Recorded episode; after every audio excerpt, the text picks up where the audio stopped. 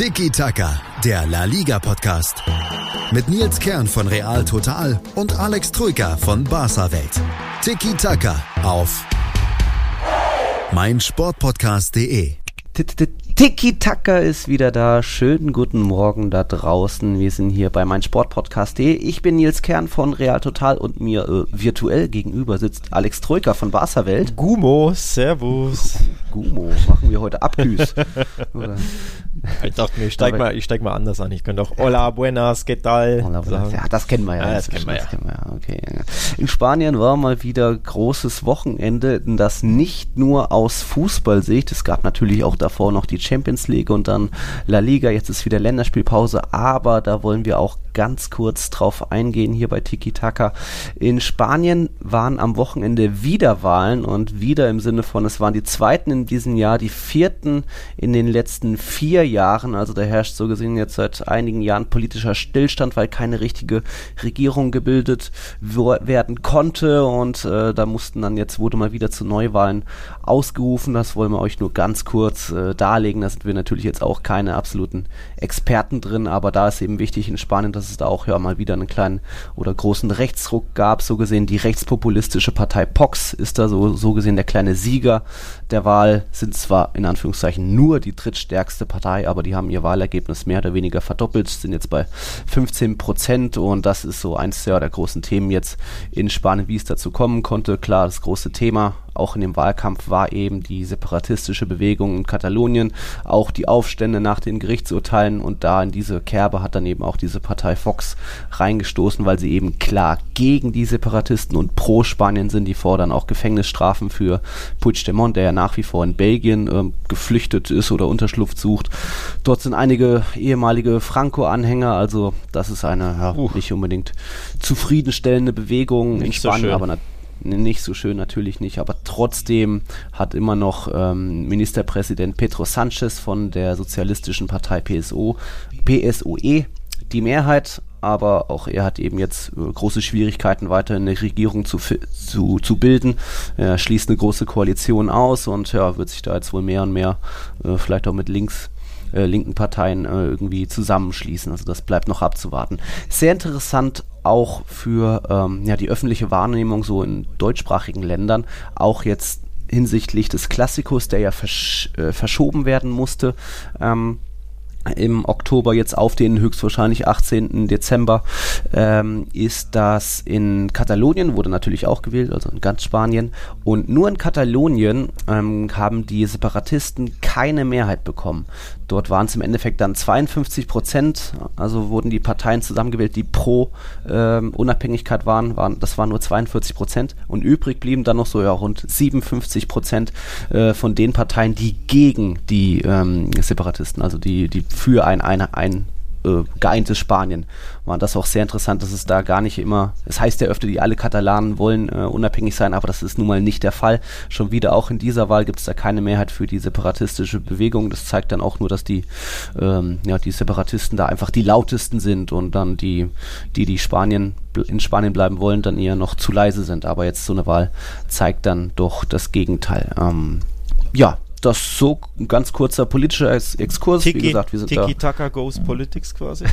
ja, Goes Politics, ja. wir sind dann doch eher die Fußballfreaks ja. und da äh, legt man dann jetzt los, oder Alex? Ja, ich halte mich da tatsächlich bedeckt, ja. weil äh, ist nicht meine Stärke. Dementsprechend, ja. Ähm, ja, besinne ich mich auf meine Stärken und die sind der spanische Fußball und weniger die spanische Politik. So. Mhm. Ja. Deine Stärke, habe ich ja mal gehört, sollen wohl irgendwo beim FC Barcelona liegen. Irgendwas war da mal. Irgendwas Barcelona, war da mal, ja, ja. Du, ne? ja. Dann fangen wir doch da direkt an. Oh. Ihr habt nämlich, oder die Katalo Katalanen haben unter der Woche mal wieder enttäuscht und das diesmal sogar daheim. Mm. Da gab es nur 0 zu 0 gegen Prag. Mm. Jetzt wieder Heimspiel gegen Vigo, 4-1 gewonnen. Vigo kam mit neuem Trainer. Wie hast du die beiden Spiele so gesehen? Also tatsächlich waren sie in der Champions League extrem enttäuschend. Ähm, man hat gewusst im Vorfeld, dass Prag eine richtig unbequeme Mannschaft ist. Ähm, ist nichts Neues. Ne? In Prag hat man es ja schon gemerkt, auch die Dortmunder haben das gemerkt, auch die Mailänder. Aber normalerweise sagt man ja immer, im Camp Nou ist Barca dermaßen eine Macht, dass mhm. sie trotzdem jeden schlagen oder zumindest guten Fußball spielen und dann quasi äh, ja, passiert das, was irgendwie unvermeidlich ist, nämlich, äh, ne, dass Barca sich durchsetzt.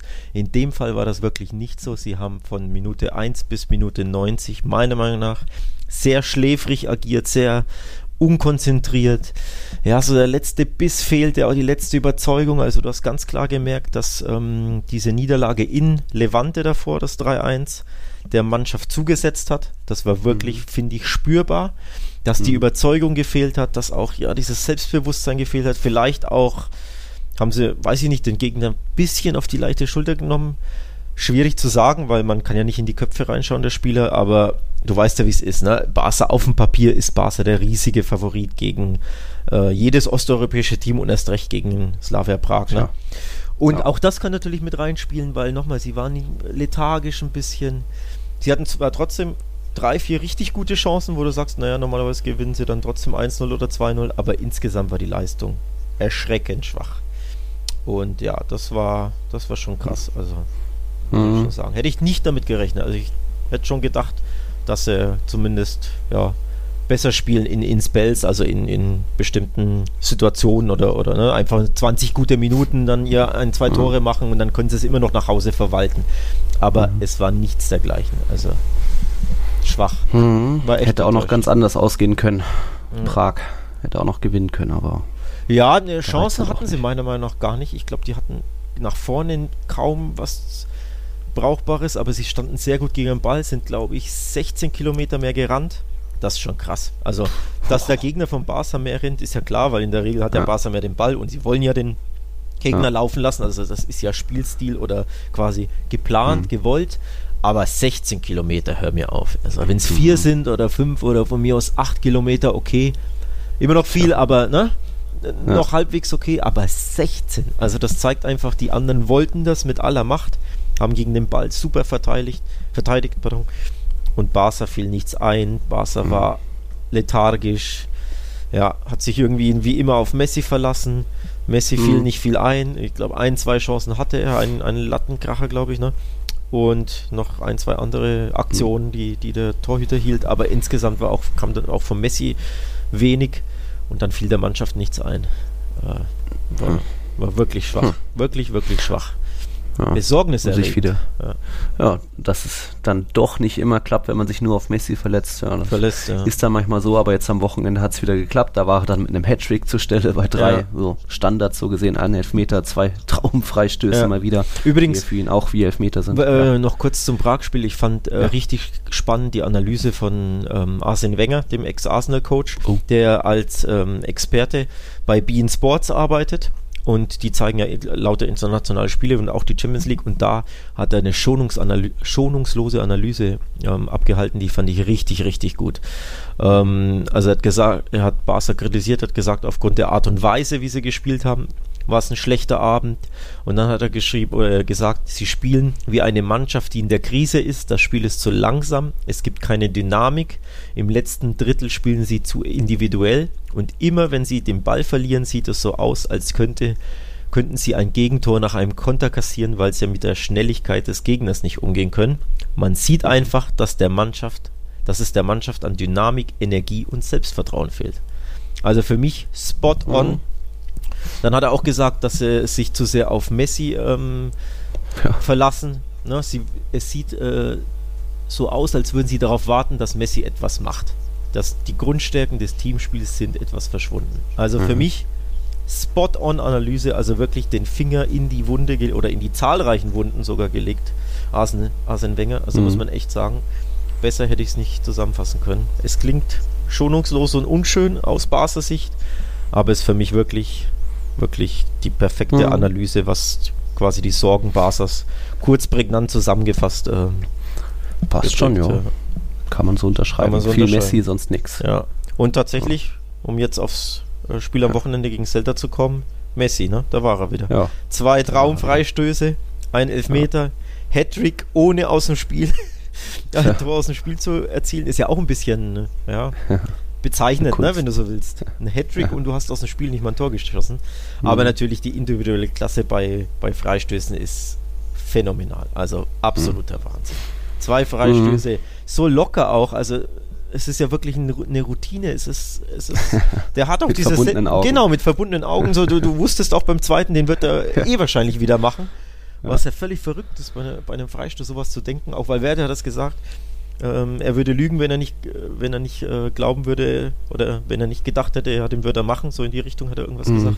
Also es ist wirklich krass. Und auch Ja, da wieder Messi. Auf Twitter ist da so ein Video viral gegangen von französischen Kommentatoren äh, beim zweiten Freistoß, wie ein Freistoß, wie ein Kommentator so sagt so, no, no, Messi, no, Ja. no, no, no, Ja, genau. schon wieder. Vorm Freistoß schon, bitte mach's Ja, nicht im. Sinne Ja, von äh, nicht schon wieder. und er macht ihn halt rein und auch Ja. und dann ist es sogar, äh, hat er sogar das Lachen angefangen, der Kommentator, ne? Ja, also genau. ich, ich saß tatsächlich genauso vom, vom Bildschirm, dachte mir auch, der wird doch jetzt nicht schon wieder. Also Ja. dieses hoffnungsvolle, erwartungsvolle, gepaart mit, er wird es wahrscheinlich wirklich schaffen, aber er kann es doch nicht schaffen, wieder den nächsten Freistoß, weil es waren ja, er hatte ja nur zwei Freistöße, ne? Und die waren ja auch kurz hintereinander, also einer vor der Mhm. Pause, einer direkt danach. Also quasi im, weiß ich gar nicht, wie viele Minuten auseinander. Zwei Minuten so gesehen. Äh, so gesehen zwei, ne? Ja. Und man denkt auch, der wird's machen, aber eigentlich kann es ja nicht schon wieder sein. Und er macht, Ja. also es ist traumwanderisch sicher ein Wahnsinn, der Typ. Ja. Ähm, ah, er, er trägt nach wie vor da Barca auch auf seinen Schultern, Ja. Schultern, Schultern. Äh, das zeigt auch die Statistik, dass er jetzt alle seine acht Ligatore in den letzten fünf Spielen erzielt hat und damit steht er jetzt auf Platz zwei in der Pichichi-Liste in La Liga. Nur Karim Benzema hat mit neun Treffern noch mehr erzielt, also spät gestartet in die Saison, aber aus, äh, zum Glück für die Katalanen äh, ist er jetzt da und kann da die Mannschaft da weiter Ja. voranbringen. Und vor allem, er hat jetzt, jetzt muss ich kurz nachzählen, acht Tore in den letzten fünf Spielen erzielt. Also, ja, hast du gesagt? Ja, ich, ich wollte noch äh, dazu sagen, in den ersten Spielen, wo er gefehlt hat, Ja. hat er ja bis zum achten Spieltag kein Tor gehabt. Also am Mhm. achten Spieltag sein erstes äh, La Liga-Tor. Das liest sich krass. Natürlich, er war verletzt, ne? Seine, seine äh, Muskelverletzung. Also er hat die Spiele verpasst. Aber einfach nur, wenn du es quasi liest, dass Messi sein erstes Saisontor am achten Spieltag Mhm. erzielt, klingt das krass und dann denkt man sich auch, kann der eigentlich noch Pichichi werden? Weil, ne, Mhm. ein, acht, acht Spiele verpassen ist ja schon lang, dann quasi sieben Tore Rückstand oder sechs oder acht, glaube ich, zu dem Zeitpunkt. Und jetzt hat er halt einfach in den letzten fünf Spielen Ja. Das ist irre. genetzt nach Belieben quasi und das zeigt wieder, wir leben in der Welt des Lionel Messi, Ja. also in La, auf La Liga bezogen. Ne? Das ist Mhm. seine Liga, Äh, ist eine Liga für sich, wenn man so will. Ähm, Wahnsinn. Und wie gesagt, nicht mal aus dem Spiel, also er braucht ja nicht mal Chancen aus dem Spiel. Ja, klar. Neben den zwei Freistößen müssen wir auch über den Elfmeter reden. Der Oh. fiel schon in Minute 23 wegen eines Handspiels von Aidu, Joseph Mhm. Aidu, glaube ich. Und da sind wir wieder bei dem Thema, äh, wie wir es zuletzt bei Betis gegen äh, Real Madrid gegen Betis Sevilla hatten, bei dem 0-0, wo es ja auch dann eine strittige Szene gab. Äh, Betis Verteidiger mit Hand im Strafraum wird angeschossen, äh, aber es heißt natürliche Bewegung, Stützhand, also kein Elfmeter. Ja. Und jetzt ja auch für mich auch wieder eine natürliche Bewegung. Der Aidu schmeißt sich da Ja. in den Ball rein. Da geht natürlich durch die natürliche Bewegung der Arm nach oben, aber der Arm war dann eben oben, sprich er hat ihn so fast Genau. am Ellenbogen erwischt. Aber da gab es dann Genau. den Handelfmeter. Da- also für mich war das auch ein klarer Elfmeter, aber eben auch gegen, Mhm. gegen Betis. Genau, wir haben, halt. du spielst da auf unsere Unterhaltung letzte Woche an. Kann jeder nochmal nachhören, der das möchte. Da haben wir, glaube ich, locker zehn Minuten über die Szene gesprochen, ne? weil das eben so eine, so eine komplexe Szene ist und eben diese typische, ähm, dieser typische Graubereich beim Handspiel war letztes Wochenende und auch dieses Handspiel ist für mich ein typischer Graubereich, aber mit ein bisschen mehr Weiß. Warum? Weil der Arm auf Kopfhöhe ist. Und das ist, glaube ich, der Schlüssel, warum es diesmal Elfmeter gab und auch warum es weniger kontrovers ist, weil der Arm eben tatsächlich auf Kopfhöhe ist und du da quasi ähm, die Körperfläche verbreiterst im de oder in dem Fall sogar erhöhst. Ne? Ähm, ich finde es auch schwierig, den, generell die, die Thematik bei dem Handspiel, weil ich nicht glaube, dass Aidu dieses Handspiel begehen will. Also ich glaube tatsächlich, es ist unabsichtlich. Mhm. Ich glaube nämlich, er will seinen Arm quasi an den Körper ranziehen, wenn du so möchtest. Also Ja. quasi, er will nicht, dass der, dass der Körper, ähm, dass die Hand absteht, eben wie bei ähm, Betis letztes Wochenende, ne? wo der, wo der Arm Mhm. weg, quasi weggespreizt wird. Ich glaube, das will er vermeiden und zieht quasi im Rutschen den Arm irgendwie ran und halt an den Kopf. Mhm. Also sprich, Ich glaube nicht, dass es absichtlich war, deswegen könnte ich auch d'accord gehen, wenn man sagt, den pfeift man nicht. Aber eben dadurch sieht es halt bescheuert aus, weil der Arm halt wirklich auf Kopfhöhe ist, mhm. so angewinkelt. Und das ist leider wieder ein Grund, ihn zu pfeifen. Also du siehst, super komplex. Ja. Die Argumentation ist ja auch oft, äh, ja. was soll er denn mit dem Arm machen? Genau. Soll ihn abschneiden genau. oder den ankleben? Ja. Aber weil es eben so eine natürliche Bewegung ist, passiert das eben so. Und das war für mich genauso bist, gegen Betis eine natürliche Bewegung wie jetzt da. Du bist in, in dieser Dynamik, er will ihn, glaube ich, wirklich quasi nicht abspreizen lassen, aber er zieht ihn halt in dem Moment an den Kopf oder über Kopfhöhe, winkelt ihn an und wird dann quasi dort oben getroffen, wo der Arm leider nichts zu suchen hat. Deswegen ist das, ja, eher Elfmeter, aber trotzdem super, super hm. Graubereich, elfmetrig, ne? Also, boah. Aber ja, gepfiffen wurde, 1-0, Messi macht ihn locker rein. Ähm, ja, glaub. Oh. Es bleibt spannend okay. ne, mit dieser Regel. Ja. so hat Barca dann auch sein sechstes Liga-Heimspiel in dieser Saison gewonnen. 25, 25 Punkte, jetzt punktgleich mit Real Madrid. Ja. Wollen wir noch kurz über die anderen Angreifer reden? Ich weiß nicht, so Fatih, Griezmann waren wieder nicht so. Dembele ja. hat ein bisschen ja. Licht gegeben, glaube ich. Wie hast du die alle gesehen? Ja, Griezmann erneut. Also äh, ich fange mal so an, er hat endlich ähm, als Mittelstürmer begonnen. Das fordere ich schon seit Wochen. Ähm, fast schon seit Saisonbeginn weil ich ihn da gerne, also erstmals glaube ich, aus dem, auf dem Flügel ist er völlig verschenkt. Das hat man in, weiß ich gar nicht, sieben von acht Spielen gesehen. Also in Eibar, ja. was Eibar? Ja, ich glaube, hat es geklappt. Da, da, hat er gut ja. gespielt, hat auch ein. Tor äh, geschossen, von der Flügelposition quasi durchgestartet, mhm. so wie man das von Atletico auch kennt. Ansonsten in jedem Spiel unsichtbar, kaum eingebunden, kaum Ballaktionen. Er weiß nicht, wie er sich bewegen soll, wie er laufen soll, wann er entgegenkommt, wann er den Ball klatschen lässt, wann er steil geht, wann er in den Raum mhm. durchrennt. Das siehst du wirklich in jedem Spiel. Das ist wirklich, wirklich krass. Und das Interessante ist, dass Valverde auf der PK das sogar zugegeben hat, denn normalerweise Valverde mhm. äh, auf PKs sagt nichts. Also nur ausweichende Dinge, nur Allgemeinplätze, ja. nur so, ne? Ja, ja so, so allgemein, ja, äh, ein guter Spieler, äh, bla bla, ne? So dieses typische, typische. Palaver. Und in dem Fall hat er sogar zugegeben, dass, ähm, dass Griezmann quasi seine, seine Laufwege anpassen muss an Barca. Ähm, weil er es von Atletico quasi gewohnt ist, ähm, steil zu gehen. Ähm, weil Atletico quasi eher, eher diesen vertikalen Fußball, ne, nach Balleroberung schnell umschalten, in die Tiefe, die spielen ja gerne auf Konter. Hm. Und ähm, da, dadurch ist es Griezmann quasi gewohnt, immer wieder sofort steil zu gehen nach Balleroberung oder wenn, wenn quasi ein Mittelfeldspieler den Ball hat.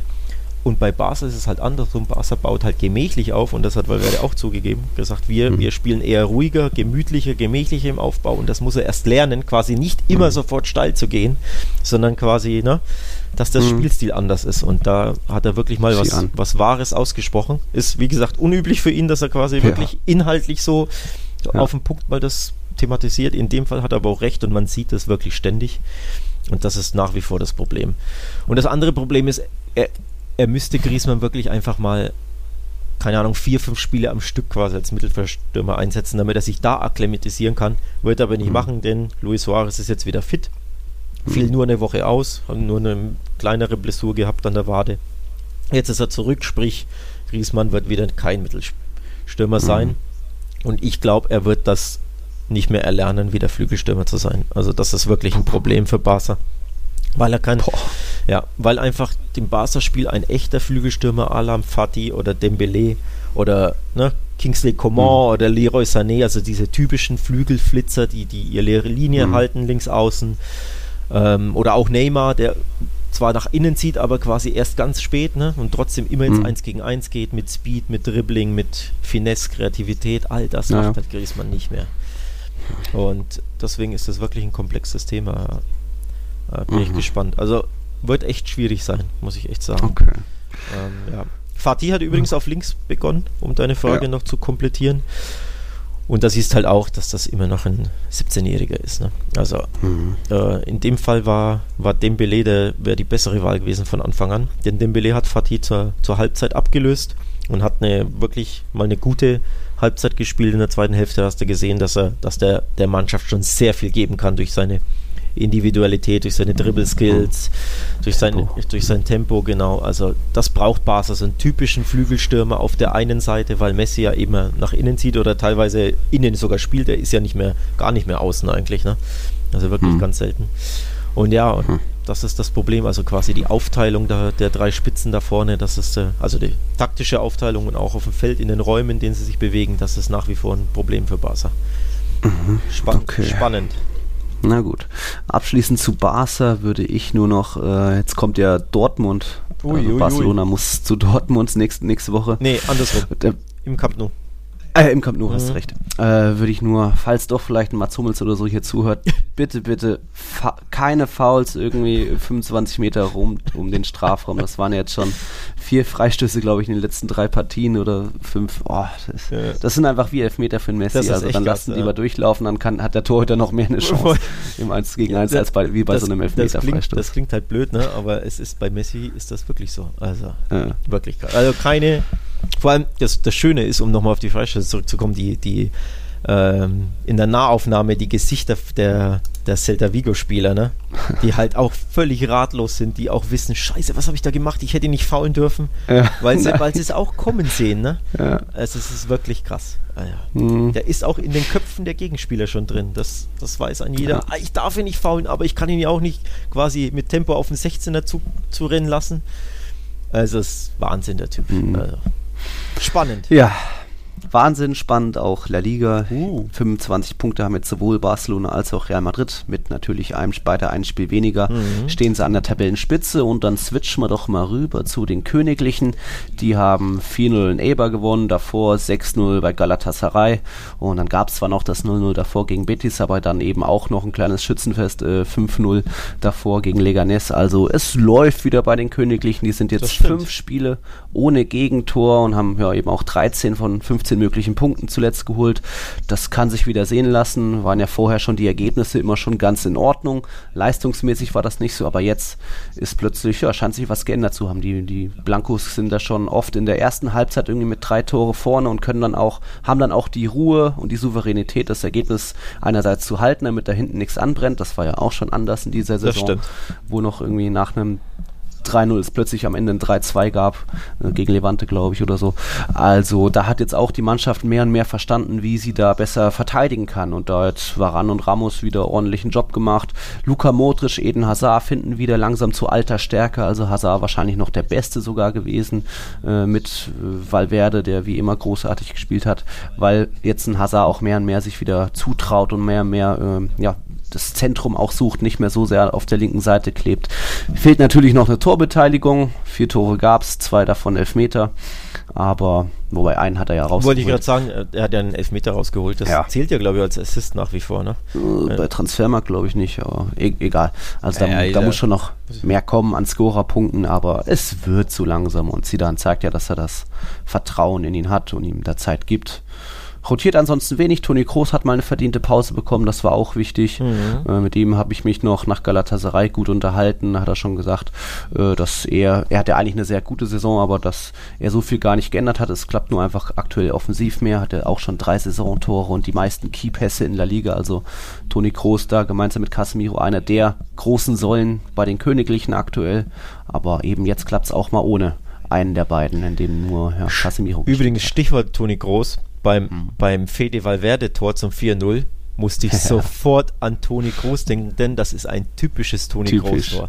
Direktabnahme auf, aus, was waren es, 18 Meter plus minus? Ja, ne? genau so. Direktabnahme, gewollt, gekonnt, flach. Äh, flach rechts unten reingeschoben, aber mit so viel Wucht und Präzision, dass du halt nichts ja. machen kannst. Das ist ein typisches Toni Groß-Tor gegen den Lauf des Torhüters, genau, so aus also, dem Rückrauf angelaufen. Modric hat ihn gesehen. Das war genau. Das war tatsächlich das groß. typische Trademark Toni Kroos oder Copyright Toni Kroos Tor von Fede ja. Valverde.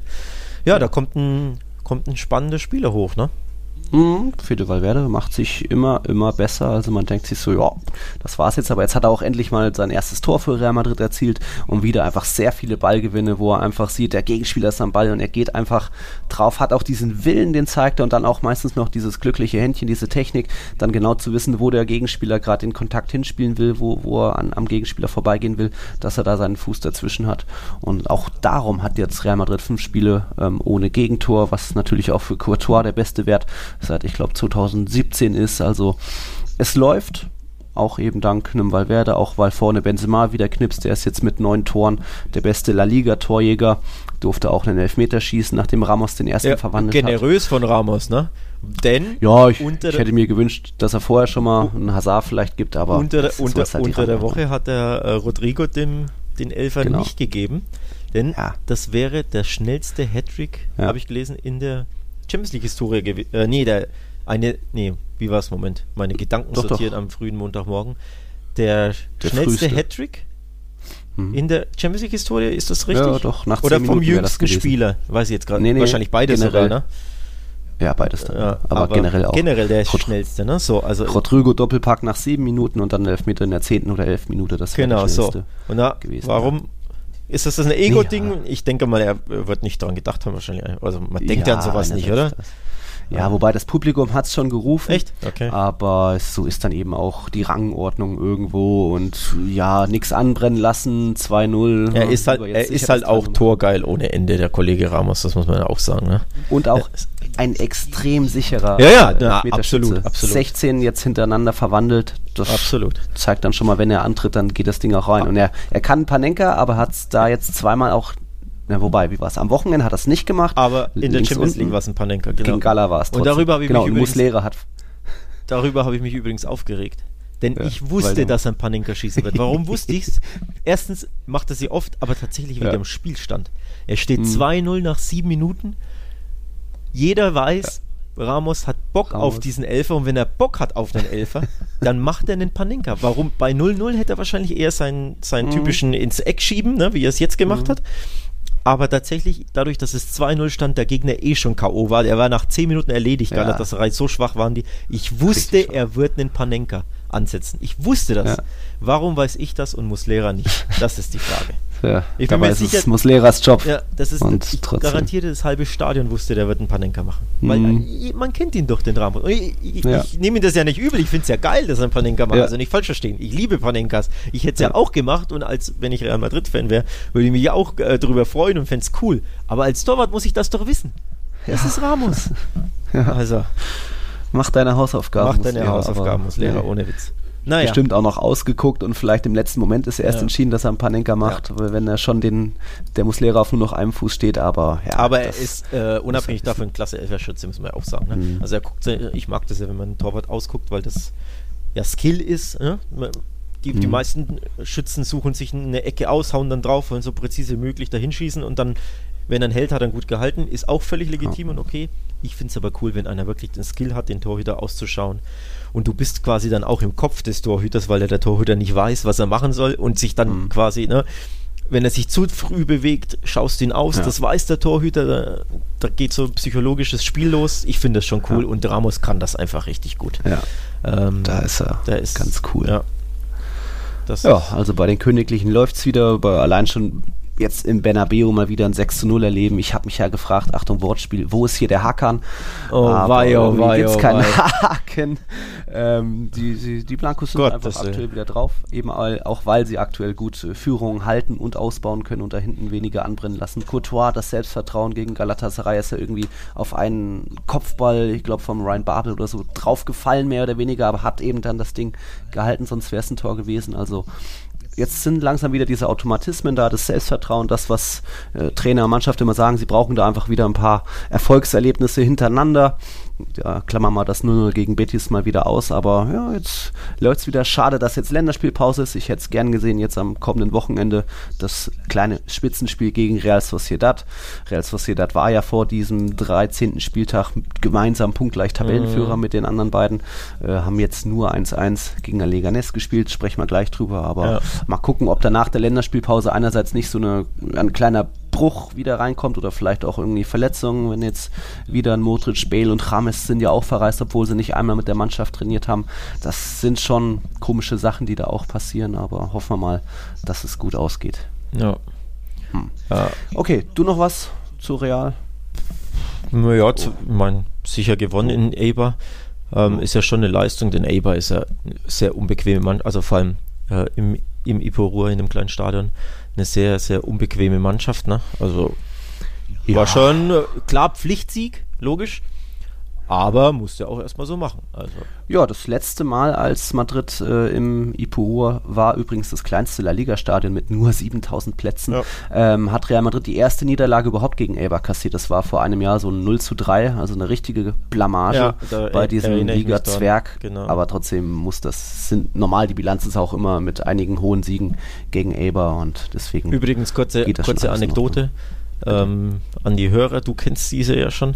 Wenn du, wenn du auf der Autobahn entlang fährst, da im Baskenland, da war ich nämlich schon mal, mhm. ähm, taucht irgendwann dieses Stadion auf, man denkt sich, Moment, das kenne ich doch, schon bist du dann vorbei, das war alles, was du von Eber siehst. weil dieses, weil dieses Städtchen ja wirklich so ja. klein ist, ne? Ähm, ja wie viel haben 10.000 oder wie viel muss ich jetzt kurz? Wenn über 27.000 Einwohner. 27.000 Einwohner, davon ja. gehen 7.000 in ein Stadion. ähm, also wirklich krass. Ne? Du fährst ja. an der Autobahn lang, siehst du, Moment, das, das Stadion kenne ich schon, aber dadurch, dass es so klein ist, bin ja, in eine, das Island von La Liga. Ja, bin in einer Sekunde dran vorbei. Das war auch alles, was du von der Stadt siehst. Mhm. Ähm, amüsant, wenn man da im Baskenland quasi unterwegs ist. Nur so viel dazu. Also, ja. Eber, ne, immer, immer für ein Upset gut, aber in dem Fall waren sie leider haben sie sich blöd angestellt, ne? Durch die ihre Elfmeter. Klar. Die Basken sind auch jetzt erst so seit oh, drei, vier, fünf Jahren in der Liga, aber halten sich da irgendwie. Ich habe sie ja zuletzt live gesehen in Leganés, da haben sie 2-1 gewonnen. Jetzt haben sie schon 15 Punkte auf dem Konto, auf Platz 15. Mhm. Das ist schon ganz ordentlich. Sechs Punkte Vorsprung auf den ersten äh, Abstiegsrang. Ja, Abstiegsplatz. Das für die ist das, schon. für die ist das äh, genau das, was sie Jahr für Jahr erreichen wollen, ne? ihr Maximum quasi. Mhm. Ähm, ja, werden, ich läuft. denke auch, die werden dieses Jahr wieder drin bleiben. Also die haben ja. normalerweise das Zeug, die haben den abgezockten Coach, ähm, mhm. Mendilibar, der ist, der kann das schon, das ist, glaube ich, der richtige Mann, um quasi dieses kleine, sympathische Trüppchen, sage ich mal, dieses, diesen kleinen Verein da drin zu halten. Die gallischen Isländer aus La Liga oder so, ja. Die gallischen, okay, schnell weiter, komm. Ja, schnell weiter. Oh Und äh, bevor wir weitermachen, dann auch mit Leganis, mach mal kurze Werbung. Kennt ihr schon mein Musikpodcast.de? Ja, seid ihr denn noch ganz knusprig? In der dieswöchigen Folge des Plattenteller analysieren wir Fisch und frittieren Musik. Nee, halt, Moment. Ach, ihr wisst schon. Einfach reinhören. Folge uns auch auf Twitter, meinmusikpodcast.de. Deutschlands erstes Musikpodcast-Portal. 90 Minuten. Zwei Teams. Pure Emotion. Es geht wieder los. Die Fußball-Bundesliga auf meinsportpodcast.de. Abonniere jetzt deinen Bundesliga-Podcast und sei dabei im Bully Special. Weserfunk. Auf die Zirbelnuss. Füchsle Talk. BV Beben. Unter Flutlicht. Werkskantine am Wasserturm. Und viele mehr. Die Fußball-Bundesliga auf meinsportpodcast.de. Die komplette Welt des Sports. Wann und wo du willst. Sportplatz mit Malta Asmus und Andreas Thies. Täglich neue Podcasts aus der Welt des Sports. Von Airhockey bis Zehnkampf. Berichterstattungen, Interviews und Fakten. Sportplatz. Auf meinsportpodcast.de vor dem Spieltag gab es drei Tabellenführer, jetzt sind es nur noch zwei Tabellenführer, mhm. denn Real Sociedad hat gepatzt und das beim Tabellenletzten äh, äh, gegen hat den Tabellenletzten zu Gast gehabt. Also Leganes kam mit Javi Aguirre, dem Mexikaner als neuen Coach, jetzt schon den, so gesehen den dritten Coach in dieser Saison, kam nach San Sebastian auf einen ziemlich schlechten Platz. Also ich war überrascht, dass Boah, es äh, da hat's geschüttet, ne? Im Baskenland. Ja, schon so fleckig aussieht und dann am Ende stand ein 1 zu 1 ja. auf der Ergebnistafel. Ähm, du hast ja vor unserem kleinen Werbeblock angesprochen, dass, äh, dass Real Madrid die Pause ungelegen kommt, also die Länderspielpause. Ich glaube, mhm. sie kommt äh, Real Sociedad gelegen, denn die Klar. wirken ein bisschen durch. Ähm, ja. Die haben jetzt das zweite Mal in Folge daheim gegen einen schlagbaren Gegner mächtig mhm. gepatzt. Ähm, sie haben jetzt, also zuletzt in, gegen Levante ja verloren vor, wann war es, 30. Oktober, also vor mhm. gut zwei Wochen. Ähm, das war schon super, super überraschend. Da haben sie einfach eine schwache Halbzeit, konnten es nicht mehr rumdrehen. Jetzt wieder daheim gepatzt gegen Leganes, den Tabellenletzten, den ja. wenn du Ambitionen hast, nach Europa oder vielleicht sogar in die Champions League zu kommen, musst du eben eigentlich diese beiden Heimspiele gewinnen. Selbst wenn du eins unentschieden spielst, okay, aber quasi einen Punkt von sechs mhm. möglichen gegen Levante und Leganes daheim holen, ist einfach wirklich zu wenig. Und man sieht es ihnen an, dass sie ein bisschen überspielt sind, dass sie durch sind und dass sie eben diese Pause, diese Länderspielpause jetzt wirklich gebrauchen können, glaube ich. Ja, es war auch einfach eine, eine, schwache Partie einerseits von beiden, aber das ist für Leganes natürlich so geplant gewesen mit einem Punkt. Aber man sah einfach von äh, Real Sociedad nicht mehr so diesen erfrischenden, genau, spritzigen, genau. schnellen, direkten Fußball nach vorne. Also im Endeffekt war das Tor, kam durch eine ehemalige BVB-Connection, Januzaj per Ecke, dann auf äh, den Kopf von Merino. Mikel Merino, ja. Genau. 1-0 äh, beschert in der 63. Minute, also auch sehr spät. Und ansonsten, Oyarzabal hat er noch eine Chance, aber das war es dann auch fast schon 10 zu 6 das Abschlussverhältnis, was jetzt auch nicht wirklich hoch ist. Und dann in der Schlussphase war es äh, En-Nesiri von Leganes mit einem wuchtigen Kopf, weil der da ausgeglichen hat. Ja. Also Ach, kein Leckerbissen, dieses Spiel, aber. Ich meine, wenn du 1-0 gewinnst als Real Sociedad, ist es dieser typische Arbeitssieg. Ähm, spricht keiner mehr drüber einen Tag genau. später. Aber in dem Fall hast du es nicht geschafft. Du hast eben diese eine Chance noch zugelassen. Mhm. Äh, einmal ja nicht, nicht richtig rigoros gedeckt und im Endeffekt ist es einfach zu wenig. Ne? Ja. Ähm, nochmal, ich glaube, den tut die Pause jetzt gut. Die wirken überspielt. Der Rasen, klar, der, der war völlig mhm. durchnässt ähm, durch den Dauerregen dann ist natürlich auch immer schwierig, einen defensiven Gegner zu bespielen. Ähm, mhm. Denn den äh, Lega stand natürlich hinten drin mit, ich glaube, gerade mal 30 oder 34 Prozent Ballbesitz. Ne? Fünferkette hinten drin aufgebaut. Ja. Javier Aguirre ist das ja. ein sehr altmodischer Coach, also ein sehr, ja. ne? ein alter Haudegen. Haben wir ja thematisiert, er ja. wollte da seinen Punkt mitnehmen. Das hat er mhm. überraschenderweise geschafft. Nach Rückstand.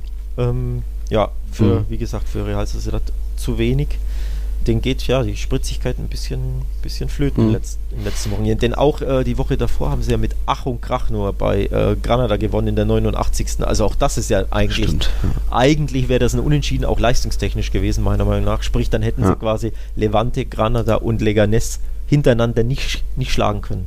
Hm. Und Martin Oedegaard ist ja auch ja. aktuell verletzt, also vielleicht ist der auch nach der Länderspielpause wieder da, da wird man zumindest drauf hoffen, genau, dass es dann wieder Genau, der fiel aus, der, der, fehlt ihn dann natürlich, denn der ist ja wirklich eine der, hm. der Entdeckungen dieser Saison, der, der Zentrumsspieler, quasi der Regisseur, wenn du so willst, der Ideengeber von Real Sociedad und ohne den gehen denen natürlich eben besagte Ideen ab und das hat man auch jetzt wieder bemerkt. Mhm. Ja, ähm, aber für Leganes übrigens, um auf die zu sprechen zu kommen, ein super Ergebnis. Klar, bisschen wenig, wenn du Tabellenletzter bist, ähm, punktemäßig. Aber mhm. natürlich ein Unentschieden äh, beim Hipster-Team, beim ja. Shooting-Star-Team Real Sociedad zu holen, ist natürlich ein gutes Ergebnis. Die anderen beiden Absteiger, Celta und Espanyol, haben verloren. Haben verloren, also, genau. Aber so tabellarisch gesehen haben sie halt ja. immer noch sieben Punkte Rückstand auf den ersten Nicht-Abstiegsplatz. Ja, also schon nach 13 Spieltagen ist das schon eine Menge. Ne? Also da musste langsam quasi das Siegen anfangen und nicht. Also ein Unentschieden auswärts, super, ne? wegen am Gegner. Mhm. Mhm. Aber langsam muss man jetzt ein Dreier kommen. Ja. Dann wird schwierig sonst. Geht's nicht sogar als nächstes gegen Barcelona? Genau, Leganes Barca jetzt am Samstag dann. Ah. Nach der Länderspielpause. Nach der Länderspiel, ja, ja. natürlich. Ja. Okay, ähm, wir machen. Ja ja, eure Auswärtsschwäche und Leganes jetzt neue Trainer. Mal gucken. Mal gucken. Wir, wir machen weiter mit Valencia gegen Granada. Mhm. Dort gab es einen 2-0-Sieg. Valencia hat ja unter der Woche ein lustiges Spiel auf, auf, aufs Parkett gelegt gegen Lille. Ich glaube 0-1 zurückgelegen und am Ende 4-1 gewonnen. War, war ein super wichtiger Sieg äh, in der Champions League, denn die ersten drei haben jetzt alle sieben Punkte. Also mhm. Ajax, Chelsea und Valencia haben alle sieben das heißt schon, das ist schon eine krasse Champions League-Gruppe und der Sieg war halt super, super wichtig für Valencia. Auch für Selbstbewusstsein, denn man hat jetzt gesehen, sie konnten jetzt in der Liga nachlegen. Sie sind hm. ja wirklich die launischste Mannschaft La Ligas, Valencia, das muss man ja wirklich sagen. Also jetzt zwei Siege in Folge ne, gegen Granada, hm. wichtig, muss, ist auch ein Pflichtsieg. Den Granada, ja. also auch wenn sie tabellarisch gut dastehen, aber daheim bin ich immer noch der Meinung, musst du Granada schlagen, denn Granada mhm. ist ja eben heimstark da sind mhm. sie, da sind sie Ähm, richtig gut unterwegs. Aber eben, ja, auswärts hm. normalerweise nicht so prickelnd. Ja, es war auch, das Spiel war lange nicht so der Kracher, ist lange nichts passiert. Erst in der zweiten Hälfte hat so Valencia mehr und mehr, vielleicht auch weil Celades erkannt hat, wie Granada spielt, aber auch da scheint Granadas Taktik, dieses wirklich hinten abwarten, tief stehen, aggressiv verteidigen, ist vielleicht langsam entschlüsselt, denn sie haben jetzt auch ein paar Mal hintereinander Punkte gelassen, drei Niederlagen in, Folgen, mhm. in Folge und da war es dann soweit in Valencia. Parejo hatte schon, schon ein Tor erzielt in der 56. Minute, das zählte nicht, weil der Maxi Gomez so ein bisschen vor, vom, vom Torhüter genau. stand und den Schuss, ja, oder ihn abgelenkt hat. Passives Abseits, also da. Den Torhüter, nicht den Schuss, wohlgemerkt, ne? Ja. Also im Stand, im Sichtfeld, muss man sagen, genau. Ja. Und dann war es dann aber in Minute 74 soweit, da hat dann was äh, für das 1-0 gesorgt und dann noch in der Schlussphase, gab es sieben Minuten Nachspielzeit, weil zweimal der Videoschiedsrichter eingreifen musste, äh, hat dann Ferran Torres, das Eigengewächs aus Valencia, mhm. für ja, nach einem Konter mit einem kleinen Traumtor aus 19 Metern mit einem Linksschuss für den Schlusspunkt gesorgt. Das verdiente 2-0, also das war dann nochmal so. Die zweite Halbzeit konnte sich sehen, die erste war eher zum Vergessen. Und dann auch jetzt Ferran Torres, Debüttor für Valencia. Stichwort Ferran Torres. Da ähm, war ja in den Medien zu lesen, dass er wohl auf der Scouting-Liste des BVB sein soll, zumindest äh, according to Sportbild. Ich weiß, ist ja mehr schwierig zu sagen, was da dran ist, aber mhm. ne, Medienberichte haben es hergegeben, dass der BVB wohl ein Auge auf ihn geworfen hat. Und an die BVB-Zuhörer, schaut euch dieses Tor an, denn dann sieht man, der Junge hat halt schon was drauf. Ne? Also, mhm. das ist wirklich ein klasse, klasse Mann auf rechts. Ein super Youngster. Riesentalent. 19 Jahre alt. Riesentalent, ja. richtig geiles Tor geschossen, schön in die Mitte gezogen, wuchtig in den Winkel. Der Abschluss, ähm, also klasse Tor. Ähm, Stimmt, der hatte jetzt gegen, gegen äh, Lille sein allererstes Valencia-Tor und jetzt das erste Ligator, so war es. Sicher? Also, erstes Valencia-Tor? Ja. Nee, oder? Was? Hat er nicht vorher letztes Jahr schon getroffen? Boah. Boah, das kann sein. Ja, das auf jeden Fall äh, schauen wir mal bei Gelegenheit nach. Ja. Lassen wir Aber läuft für ihn. Jetzt zwei Tore in dieser Saison. Ja. Nee, wie äh. gesagt, klasse Spieler an die BVB-Timeline oder die BVB-Zuhörer. Auf den kann man mal achten. Grüße ja, an äh, Susi und Aki. Ah, Susi und Aki, okay. Ähm, Wenn sie mal wieder Männerfußball suchen, äh, ja. Weiß ich nicht. Das ist ja eher Jugendfußball, ist ja noch Teenager so gesehen mit 19. 19, ne? Teenager, aber. Ja, klar. Übrigens, ähm, Wort zu Granada. Denn du hast die ah. gejinxt, mein Lieber, weißt du das? Was? Ja. Wann war das? Vor drei Wochen im Podcast? Wie war das? Kann Granada das spanische Leicester werden? War das nicht? Ja, das dein? war die Frage. Ja, ja, ja. Und seitdem drei Niederlagen am Stück. 1-3 in Getafe, 1-2 gegen Real Sociedad und jetzt ja. 0-2 in Valencia. Du hast die gejinxt, die stürzen jetzt Auge ab. gemacht, sagen doch ja. äh, meine Leser immer bei Real Total. Ja, ja.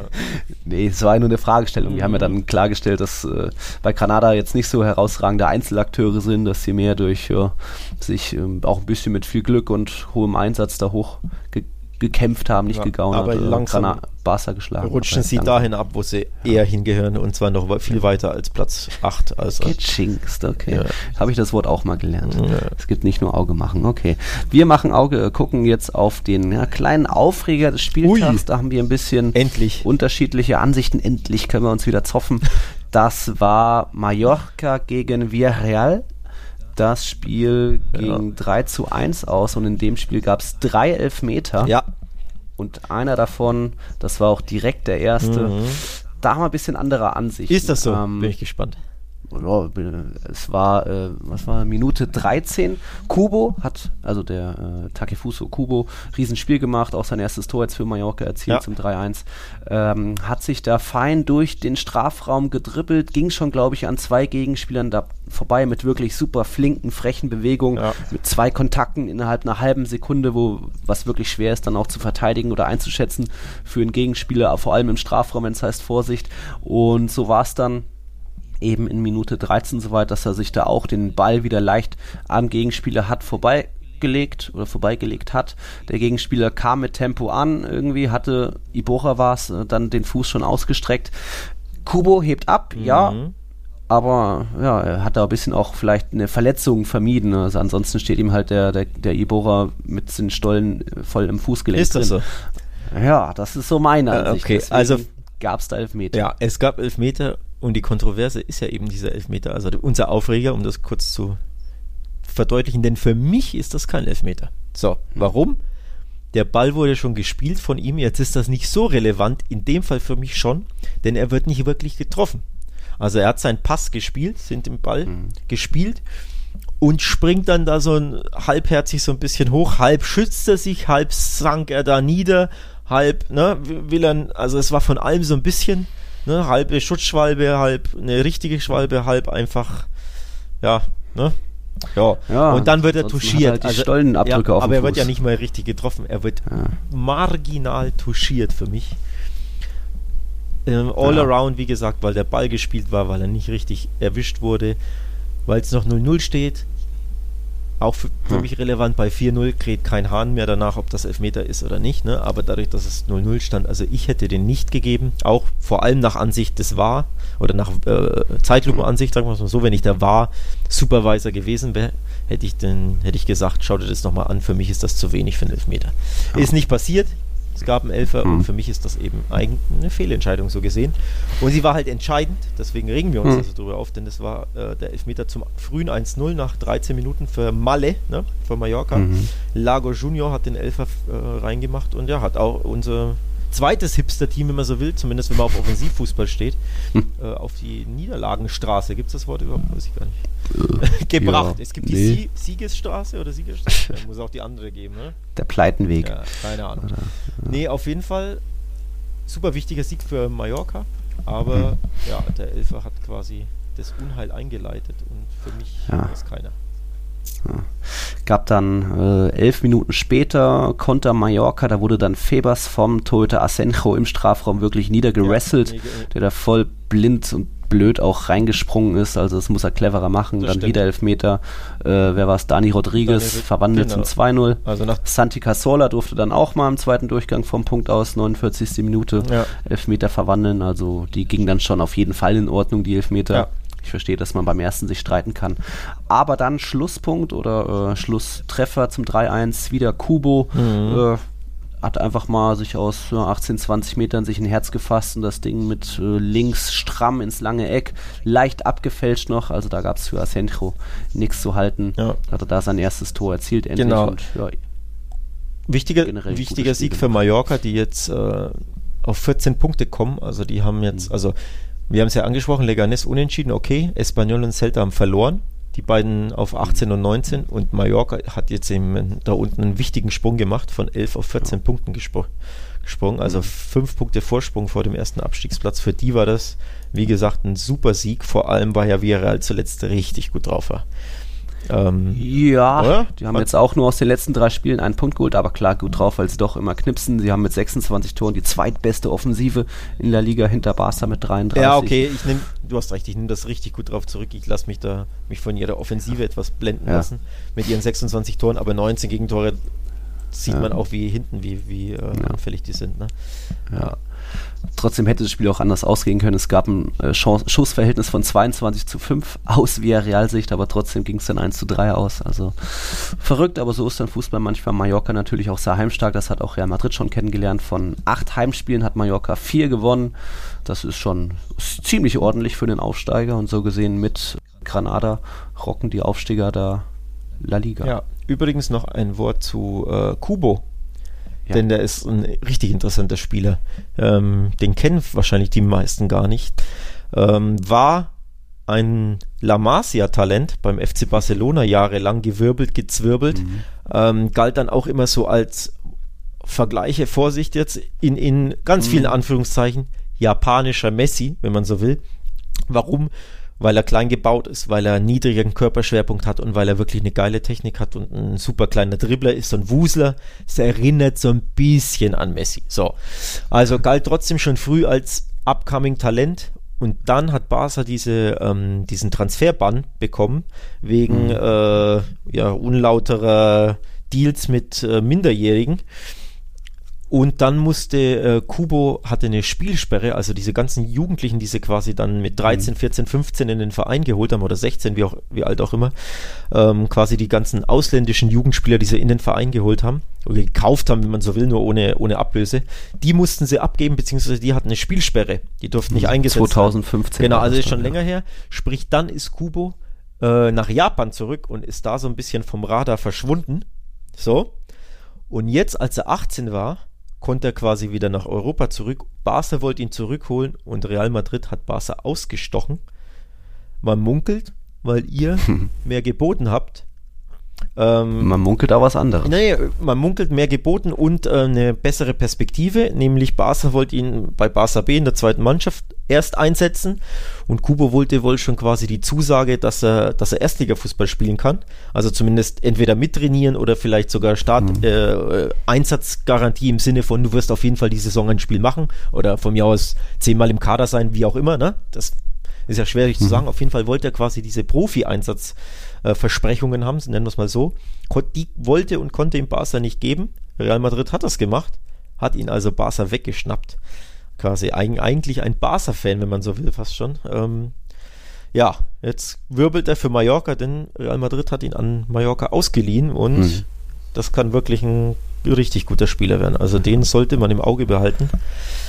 Ja. Wenn du schon sagst, was gemunkelt wird, ich habe da noch was äh, viel Kurioseres gehört. Wie noch Kurioseres? Ähm, dass äh, Barcelona und ich glaube auch Paris wollten ihn haben, die haben aber angeblich nur das ist das Gerücht, nur in der Transfermarkt-Datenbank nachgeschaut und da stand dann eben, er hat noch Vertrag bis Dezember oder so. Sprich, ja, ja. die haben dieses To-Do erstmal beiseite gelegt und abgewartet, das machen wir dann im Herbst. Irgendwann fragt man mal nach, weil er hat noch Vertrag jetzt. Ja. ja, und Real Madrid hat angeblich einfach mal angerufen beim Berater, hier, wie schaut's aus mit dem Kubo? Und er hat gesagt, nö, alles im Sommer frei.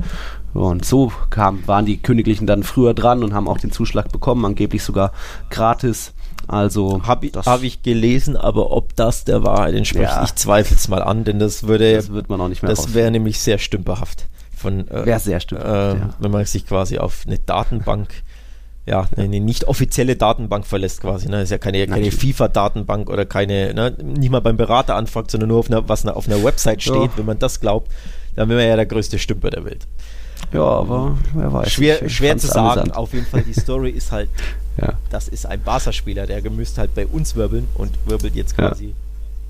bei Mallorca, aber gehört Real Madrid und könnte halt in zwei, mhm. drei Jahren oder so ja. auch da wieder ne, für, für, für Real für Aufsehen sorgen, denn wir haben das in der letzten Zeit richtig gut gemacht, quasi junge hm. Talente an sich zu binden, ne? also aufstrebende Talente.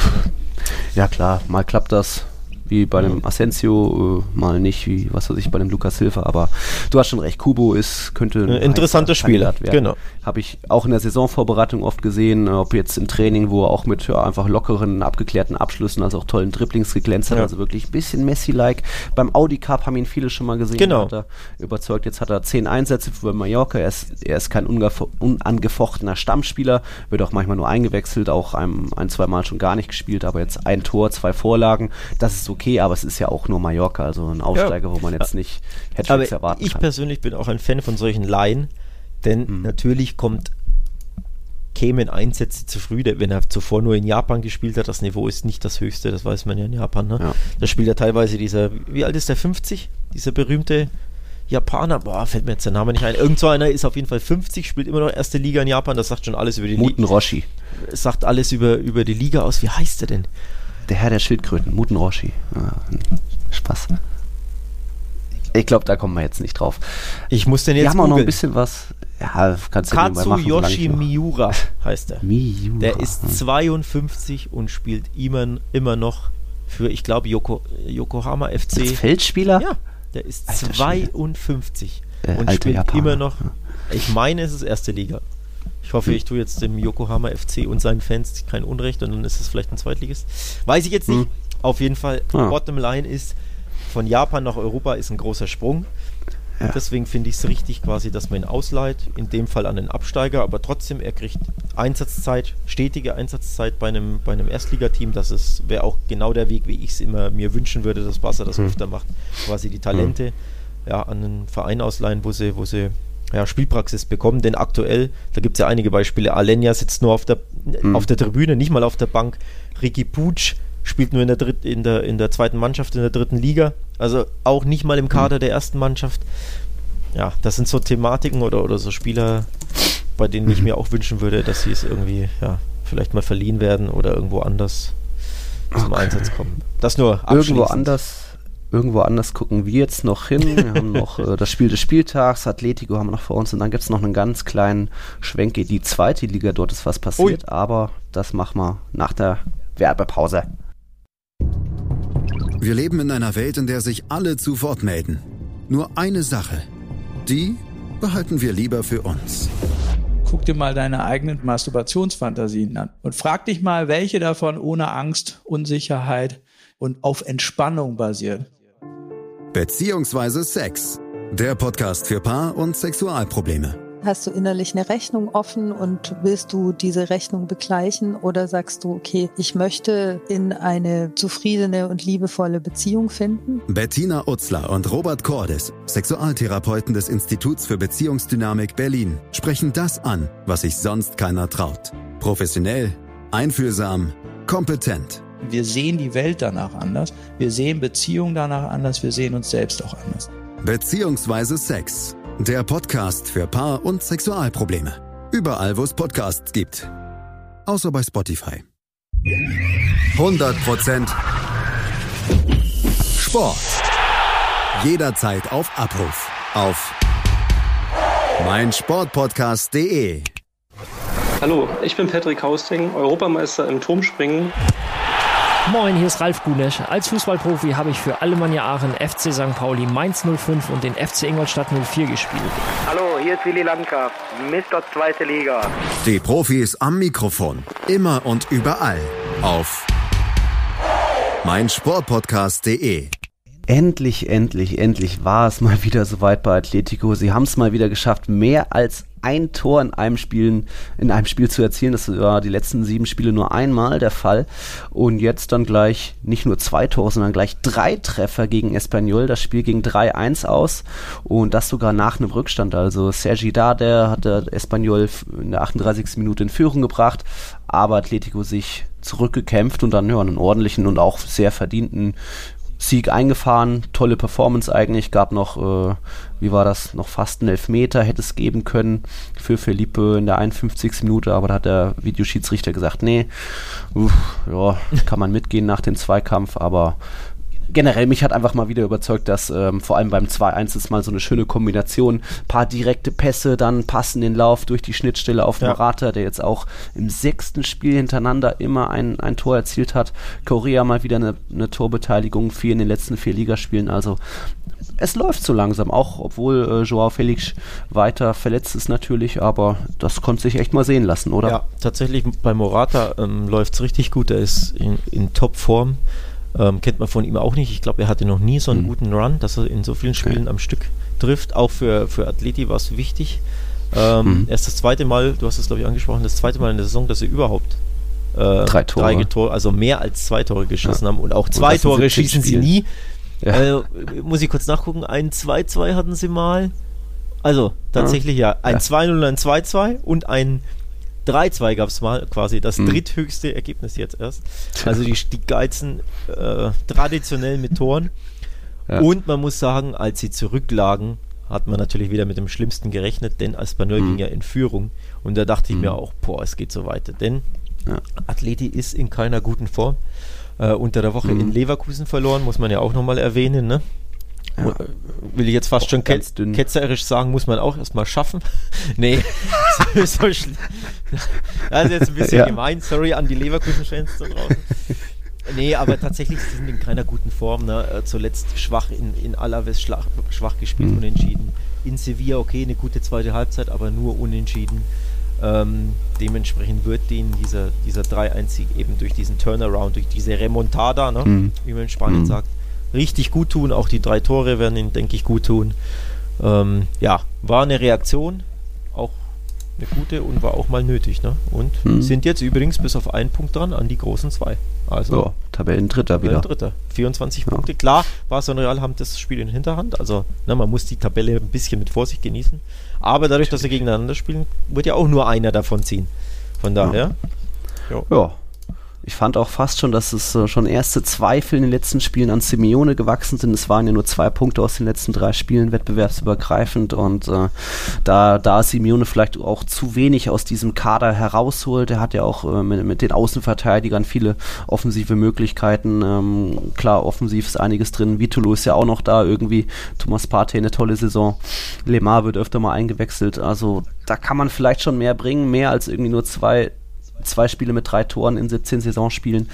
Aber jetzt dürfte dann auch wieder ja, diese ersten leichten Kritiker direkt wieder verstummen, weil eben ja, das, das Spiel einfach an sich mal wieder sehr ansehnlich war und es eben auch mal so eine Traumkombination wie vor dem 2-1 gab. Also wenn ihr da noch die Möglichkeit habt, schaut euch die The Zone Highlights an. Das war für Athleti-Verhältnisse echt gut. Ist das so? Ja, dass du, At dass du Athleti lobst, kommt auch nicht so häufig vor. Ja, das, genau ist, das ist deswegen das erste Mal in dem Weil es mal so erfrischend in war. diesem Wow, Podcast, glaube Es ich. geht doch. es geht doch, warum nicht öfter so? Aber klar, vielleicht brauchen sie dann auch immer mal äh, einen Rückstand und nach, davor schlechte Ergebnisse, damit sie dann hier die Motivation schöpfen können. Aber klar, Übrigens- Espanyol ist ja auch vorletzter. Übrigens, ganz kleine war Kontroverse. Ich weiß nicht, ob Kontroverse ist vielleicht zu hoch gegriffen, das Wort. Aber ähm, das 1-1 durch Korea am Ende, Mhm. da dachten wir eigentlich alle, also ich und ich glaube der The Zone-Reporter, Kommentator auch, dass Morata im Abseits stand. Das sah schon sah super abseitsverdächtig aus. Plötzlich Standbild und Linie gezogen, war nicht im Abseits. Also Milli, Millimeter Mhm. ähm, Entscheidung in dem Fall zugunsten von Atletico, muss man auch sagen. Denn wenn du quasi den Frame eine Millisekunde später anhältst, wo, wo quasi die, die, äh, der Ball den Fuß verlässt, so, ne? Beim Pass Mhm. auf Morata, dann steht schon Morata mit dem kompletten Körper im Abseits. Mhm. Also wirklich, das ist eine Frame-Sache wieder. Wir im Zweifel äh, vertrauen wir natürlich dem VAR-Operator, der da die kalibrierten Linien zieht, aber boah, super kontrovers. Also Mhm. Ja. auch, ja, krass, in dem Fall ne, lief es gut. Und da, so, so gesehen, hätte Morata ja fast äh, einen Doppelpack gemacht, denn der wäre auch ohne, glaube ich, Korea über die Linie getrudelt, seine abgerutschte Flanke, ne? Die ihm da Ja. über den Schlappen ge. Stimmt, gerutscht wie ist. einst Ronaldo Vonani ihm das Ding abgenommen hat. Genau. Im Freundschaftsspiel gegen Spanien. Lange her. Ich erinnere mich, Wo, ja. Wenn du gerade schon Thema Kontroversen hast, das fand ich bei Espanyol unter der Woche krass. Äh, wie war das? Die haben jetzt gegen, war das gegen Ludogorets? Ich glaube, oder? Nee, ah, war, war es Espanyol? Du warst schon diese, dieser Fallrückzieher, der abgepfiffen wurde da in der Schlussphase. Na, das war nicht Espanyol, das war äh, Getafe gegen, ich glaube, die Young, waren es die Young Boys Bern? Oder Basel. Oder ba boah, Mann, Erinnerung, neblig. Ah, Komm, schau nach. ja, ich bin schon dabei, aber ah, wie war das? Das ist jetzt auch wieder ein paar Tage Du, du schaust den Gegner Ja. nach, ich Ja. erzähle die Szene nach. Ja. Ja, so, so machen Ja. wir's. Äh, wir improvisieren einfach mal.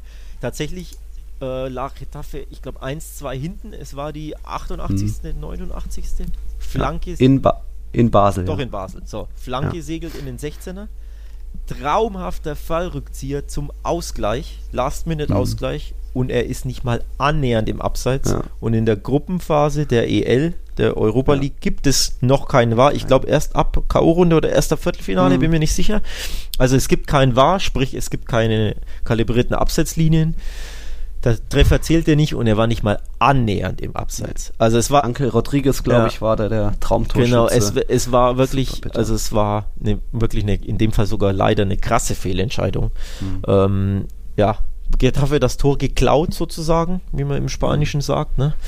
Ähm, Wäre das 2-2 wäre das gewesen. 2-2 gewesen, genau. Also da sieht man mal, wahr kann das Leben schon auch schöner, gerechter Genau. machen, ne? Oder den Sport.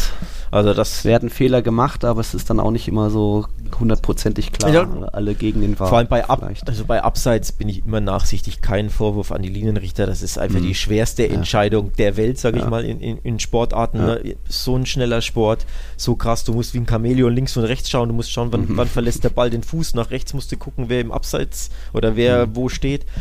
Also für mich quasi ein Job im Jahr 2019, den man kaum noch vernünftig ausüben kann, weil es zu schwer ist zu judgen.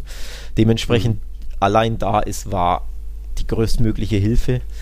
Eben, ne, nur bei Abseits. In der Umsetzung hapert es bestimmt manchmal Ja. und man kann auch überlegen, ob man irgendwie den Trainern ein, zwei Nee, Challenge-Möglichkeiten man pro. Halbzeit gibt, aber Veto. wie man es macht, Veto. ist es falsch. Ja. Aber tatsächlich, äh, ja, tatsächlich, jo, hat man da gesehen, was, was, Hm. was da für Calls bei rumkommen können, wen quasi, quasi diese Mittel fehlt. Ne? Hm. Ja. Na gut. Na gut. Wir sind noch das Spiel des Spieltags offen. Immer noch. Das war dann, ja, immer noch. Oh, das Gott, war dann am Sonntagabend der Abschluss des äh, El Gran Derby, das große Derby in Sevilla. Betis hat den FC empfangen und boah, das war doch mal ein geiler Kick. Viele, viele Schüsse, 16 zu 10 aus Betis Sicht, viele Fouls auch, 11 zu 19 aus Betis Sicht. Also es ging ordentlich zur Sache. Äh, mega Stimmung natürlich im Benito Villamarin vor ausverkauftem Haus und dann auch noch, ja, enge Szene irgendwie. Loren Moron hat nur einmal Aluminium getroffen, also es hätte auch 2-2 ausgehen können oder auch ganz anders. Im Endeffekt hat es der FC Sevilla mit 2-1 äh, für sich entschieden und ja, ich glaube, äh, der jubelnde Lopetegui, Alex, ist so das Bild dieses Spiels im am Abpfiff. Ja, fast, so- fast schon das Bild des Spieltags. Ähm, Lopetegui, wie er da eskaliert, da gibt es Videos und GIFs auf Twitter, wie er da wirklich, also der hat Haben wir bei Tiki Taka auch geteilt auf Twitter. äh, also. hat, äh, sieht wirklich, da sieht man mal, wie der dieses Spiel gelebt hat, ne? wie viel Ja. das bedeutet, denn tatsächlich für mich das heißeste Duell Spaniens Mhm. ist El Gran Derby. Real Betis Sevilla. Heißer noch als der Klassiker, denn der ist zuletzt meiner Meinung nach etwas abgekühlt, seitdem quasi Mourinho und Guardiola sich nicht mehr duellieren, hat das irgendwie, ja, Hm. bisschen abgekühlt, finde ich, das Duell. Äh, sportlich natürlich, klar, super bedeutend, aber ich meine jetzt von den Emotionen her, von diesen, Ja, von Kontroversen, von äh, Rudelbildung über, ne? Ja. Seitdem Pepe nicht mehr da ist bei euch, der ja auch gern immer über die Ja. Stränge geschlagen hat, ist das der, der Klassiker abgekühlt, aber was nicht abgekühlt ist, ist eben Sevilla Ja. gegen Betis. Das ist so ein Das heißes Spiel. Ja. Ähm, die, die heißen, feurigen Andalusier, die leben dieses, dieses Stadtduell und das ist, das hat man auch, wie gesagt, bei Lopetegui dann gesehen beim Jubel, auch beim Jubel ähm, der Sevilla-Spieler, ähm, die da wirklich eskaliert sind mit dem Schlusspfiff. Ja. Das war, das ist immer schon klasse Derby. Also ich muss sagen, auf meiner Bucketlist steht das ganz weit oben, das mal zu besuchen, Okay. dieses Spiel. Ähm, da hätte ich schon wirklich Bock drauf, ja. Gut, Rückrunde Tiki Taka aus Sevilla. Einer meiner Lieblingsstädte. ja. ja Nehmen wir uns mal ist vor. Auch, auch dies, also die Stadt an sich ist auch auf meiner Bucketlist. Ich war noch nie. Ah, Ähm, wunderbar. Und wie gesagt, die, die beiden Stadien auch, also einzeln quasi und dann Derby, das wäre halt ein Traum eigentlich. Tiki-Taka, Mhm. Hashtag Tiki-Taka Auswärtsfahrt, oder was? Wir- ja, können- irgendwie sowas. Ich hatte ja schon mal gesagt, ich glaube, das Sanchez Pizjuan vom FC Sevilla war vielleicht so bisher das schönste Stadion, Echt? in dem ich je war. Muss ich Krass. mal genau Schöner Gedanken als machen, das Bernabeu. einfach- Das ist ja, Ja, das Bernabeu ist das Beste, aha. aber das rein von Attraktivität her. war Ja, wie jetzt? Was ist der Sanchez Unterschied zwischen das Beste und das. Schönste? Ja, das hat so ein paar andere. Ja, das Beste ist natürlich, das ist das Größte und äh, Mhm. weil es mitten in der Stadt auch liegt und einfach weil es in Madrid ist und äh, Mhm. dort schon unglaubliche Europapokalnächte Du, re du redest dich haben, hier im Kopf und Kragen, ne? Nee, nee. Aber Sanchez Pizjuan hat so viele verschiedene Sachen, irgendwie so ein cooles Mosaik an der Außenfassade und einfach überall auch frische rote Farbe und weiß nicht, hat mich irgendwie sehr überrascht. Die weil man sieht in Spanien auch oft ziemlich kaputte Stadien, so in, in Vigo oder so. Das Calderón war schlimm, das Camp Nou ist auch schon ziemlich Ja, das ist schon abgefuckt, Das ja, das muss man schon sagen. Gibt's dann auch mal. Abgerockt, pardon, abgerockt. Abgerockt, ja. Okay, das Ja. Spiel, ähm, De Jong hat mal wieder geknipst, jetzt sein zweiter Saisontreffer, glaube ich. Vorher Ocampos, wer sonst beim FC Sevilla, fünftes Saisontor und der Ja. Betis hat auch einen Mister, wer sonst. Ja, das war das dann stimmt. Lorin Moron, der zweitbeste, oder dritt, ja, zweitbeste äh, Ligatorjäger, gemeinsam mit Moreno und Messi. Acht Treffer, Ja, der, ähm, zwischenzeitlich mit dem Ausgleich. Genau, genau. Tatsächlich, ähm, De Jong, wir haben ihn kritisiert, das ist ein klasse Tor. Das ist wirklich ein klasse Tor eines Mittelstürmers. Ähm, Ballannahme, Abschluss in den Winkel, eiskalt, zielsicher. Muss man ihn, wie gesagt, auch mal loben. Wir, haben ihn äh, zuletzt kritisiert. Man hat auch gesehen, auch dieses Tor gibt ihm Selbstbewusstsein. Also sein letztes hat ihm schon Selbstbewusstsein gegeben. Ähm, dieses Selbstbewusstsein quasi hat er bei diesem Tor an den Tag gelegt. Ähm, übrigens, und deinen Freund Watschlik möchte ich nochmal lobend erwähnen. Eine klasse Tat hinten raus, das Ja. 2-2 gerettet, wo er, wo er ein super Torwartspiel zeigt. Also, dass er quasi diese, diese Awareness hatte, dass ein Kopfball, ich weiß gar nicht, wer es war, Kopfball am zweiten Posten war es. Und er macht das Eck dicht, reißt die Arme hoch und fast schon in, in Handballtorhüter-Manier äh, rettet er quasi da dem FC Sevilla den, den Auswärtssieg in dem Fall sogar weil es die le letzte, glaube ich, eine richtig gute Chance war. Also das hat er klasse gemacht, da muss man ihn auch mal loben. Quasi die beiden, ja, Pechvögel der Saison so ein bisschen, oder ja, Pechvögel ist ein bisschen viel, aber so nicht immer die glücklichsten, ne? Watschlik und Mhm. De Jong, in dem Fall die, die Sieger des Spiels sozusagen. Ja, war gut, also Hm. war all around, hatte vieles wieder drin, das Spiel. Watschlik habe ich noch nicht gejinxt, oder? Ja.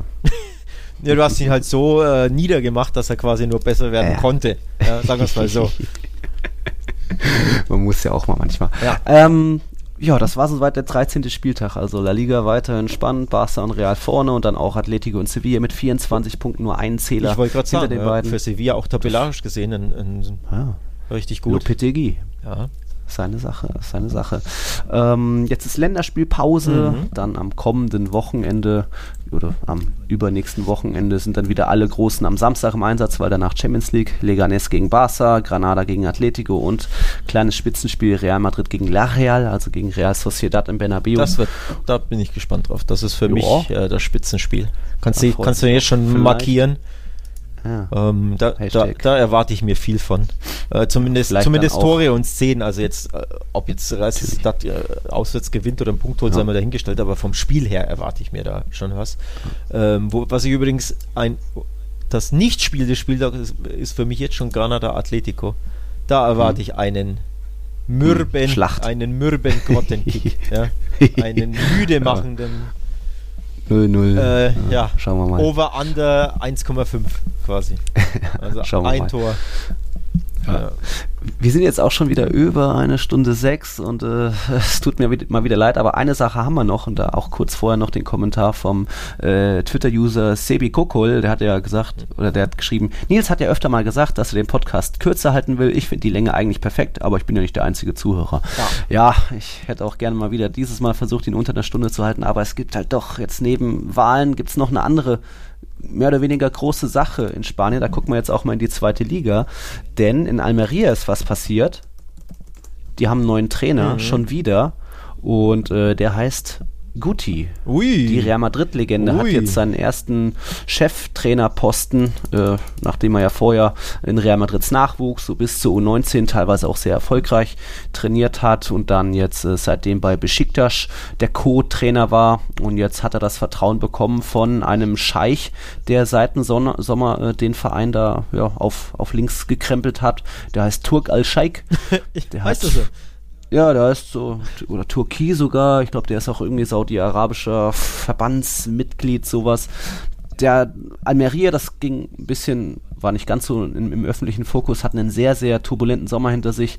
Ähm, als der Scheich kam, der hat sich für 20 Millionen eingekauft, wurde erstmal der damalige, der damalige neue Trainer direkt wieder entlassen. Der Oscar Fernandes wurde erst im Juni geholt, wurde direkt wieder gestrichen und jetzt durch äh, Pedro Emanuel ersetzt. Wiederum Gutis jetziger Na Vorgänger. Vorgänger. Ähm, es gab 15 Neuzugänge, hat er insgesamt geholt, sechs Vorgänge davor.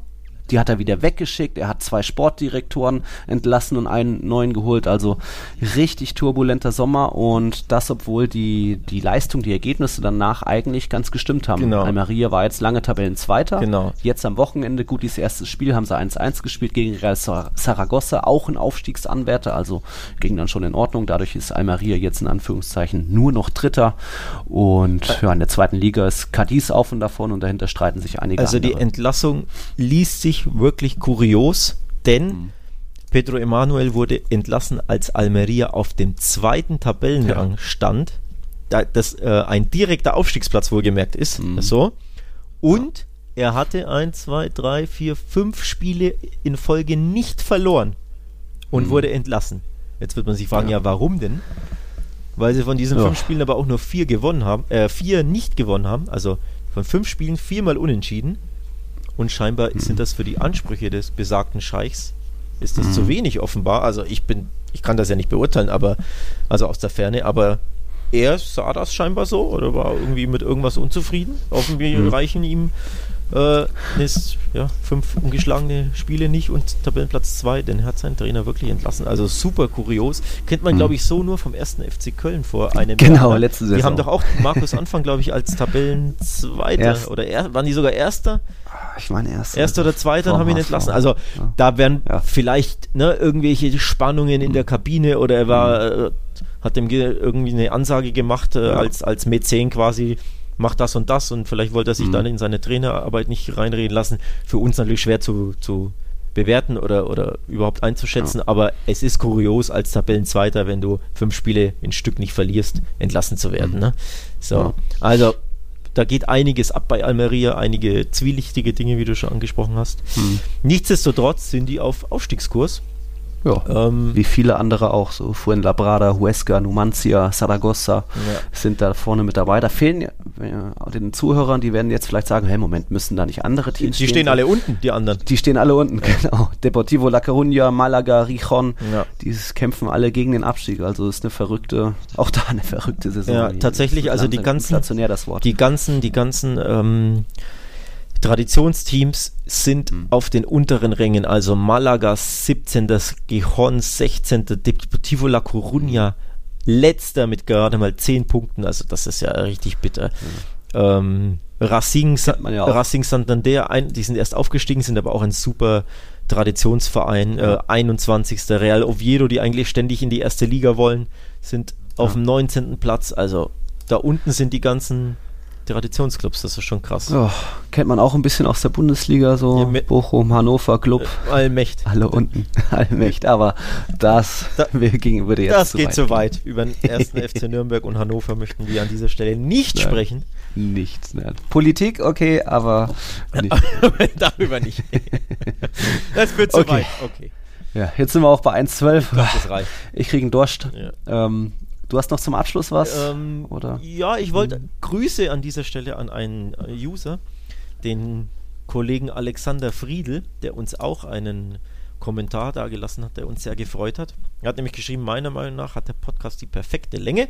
Wenn er kürzer wäre, würde die Qualität darunter leiden, da die Themen in dieser Tiefe bzw. Breite sonst nicht behandelt werden könnten. Macht weiter so. Also, Kommentare wie diese freuen uns natürlich sehr. Herzliche Grüße an dieser Stelle an den Kollegen Alexander Friedl.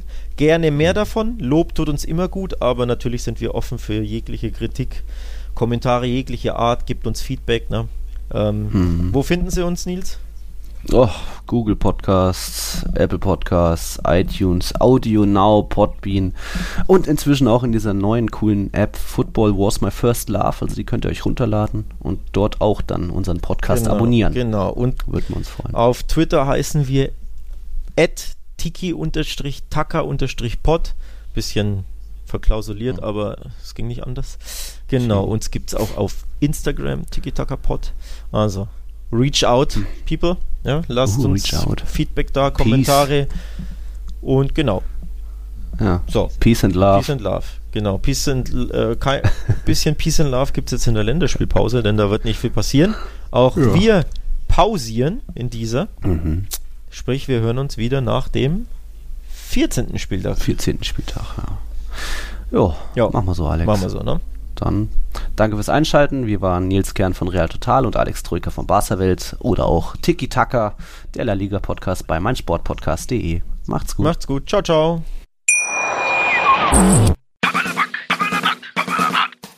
Punk in all seinen Facetten. Mit, Felix Amrein.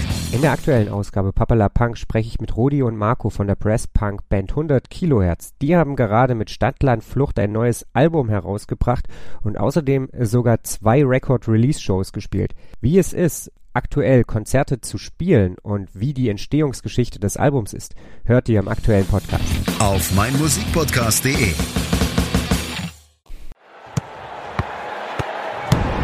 Tiki Taka, der La Liga Podcast.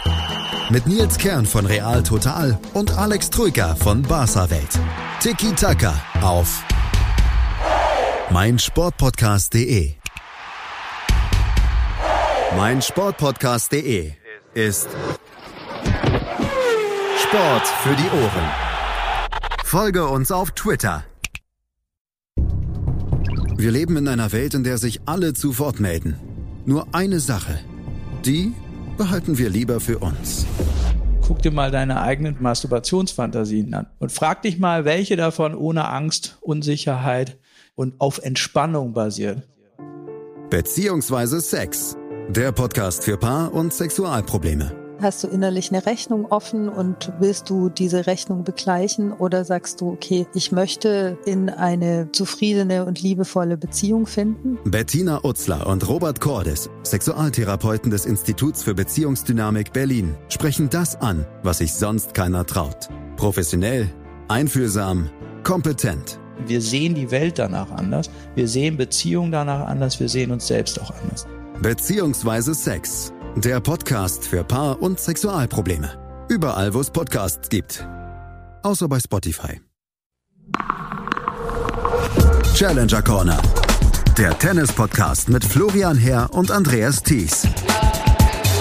Alles rund um die Turniere unterhalb der ATP-Tour. In Zusammenarbeit mit tennistourtalk.com.